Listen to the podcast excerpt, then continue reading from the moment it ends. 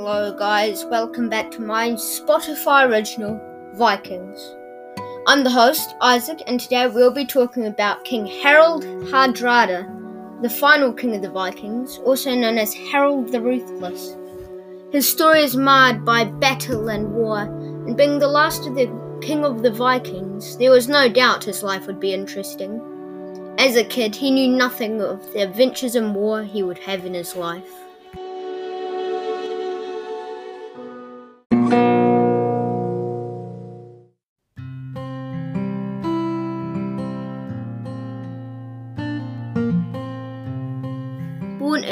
1915, he grew up with his half brother, Olaf Haraldsson, in Norway.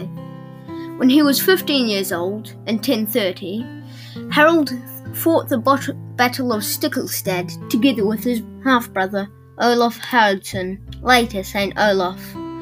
Olaf sought to reclaim the Norwegian throne which he had lost to Danish king Knut the Great. In this battle, King Olaf was killed and Harald was sent on the run to Russia. The Grand Prince of Kiev, Yaroslav, took him under his wing and in two years gave him control of the Varangian Guard. This time he fell in love with the Grand Prince's daughter, Elisave of Kiev. He was not allowed to marry the princess, so he went off to the east and started some absolutely incredible adventures.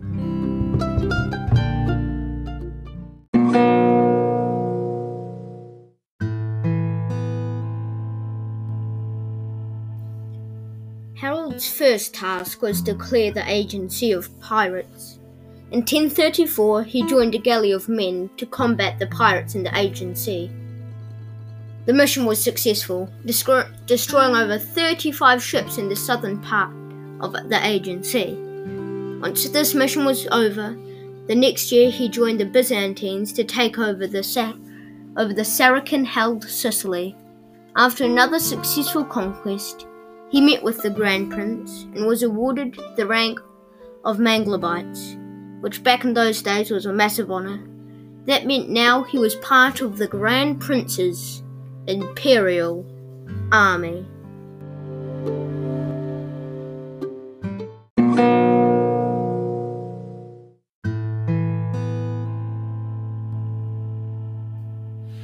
After all the, the success, the dark times came for him.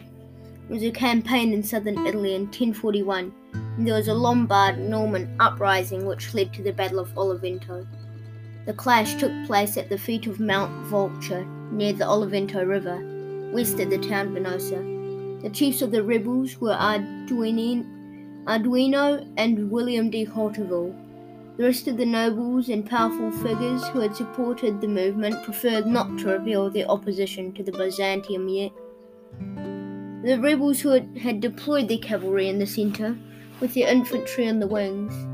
The Varangian guards were sent, sent waves upon waves against the rebels' cavalry. However, the Normans resisted and came back to wipe them out, the def- defeating the Varangian with an overwhelming cavalry charge. The Greek troops fled. Harald himself was lucky to leave with his life.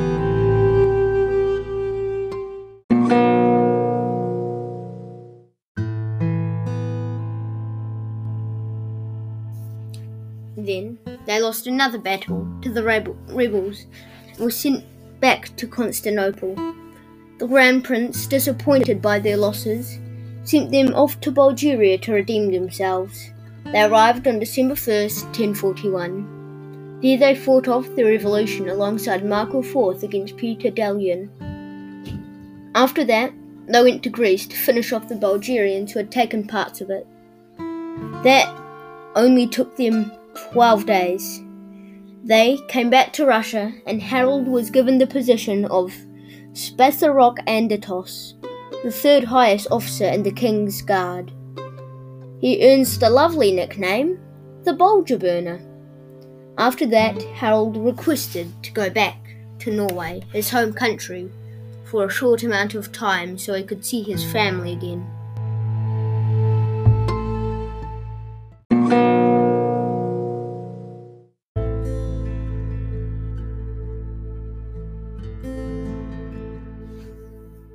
But sadly, on the way back, he got captured by pirates in the South Asian Sea, the ones he spent so long trying to keep out. He escaped them using only his wits, sinking the ship, and then was left afloat and was returned to Russia by a merchant ship who had found him and picked him up. There, the Grand Prince gave him his daughter's hand in marriage. In 1046, the King of Norway, his brother, passed away, making Harald Hardrada the King of Norway as he was the last son remaining. He led a successful invasion after su- successful invasion.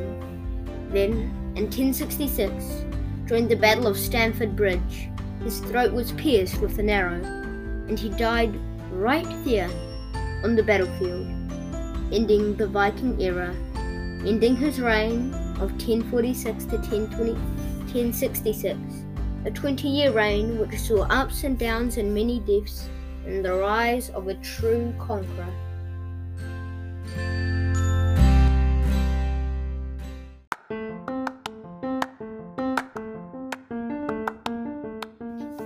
You've been listening to Vikings, a Spotify original available on Anchor FM, Breaker Audio, Google Podcasts, Radio Public, Spotify, and Copy RSS. Let me tell you about Anchor FM, who have not sponsored this episode, but are safe, easy to use, and them and Spotify are creating a bunch of new features to allow small podcasts like me to break into the scene. My personal favourite is the music and talk feature, an incredible feature allowing you to add full Spotify music track behind your talks. Please vote on my poll I put up yesterday. It would really help make my podcast better. Remember, never forget the past, learn from it. Thank you and goodbye. This has been Isaac James on Viking.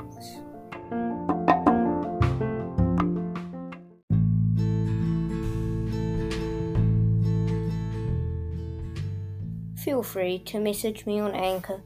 It would be a great enjoyment, and I would love to hear your messages. Thank you so much for listening.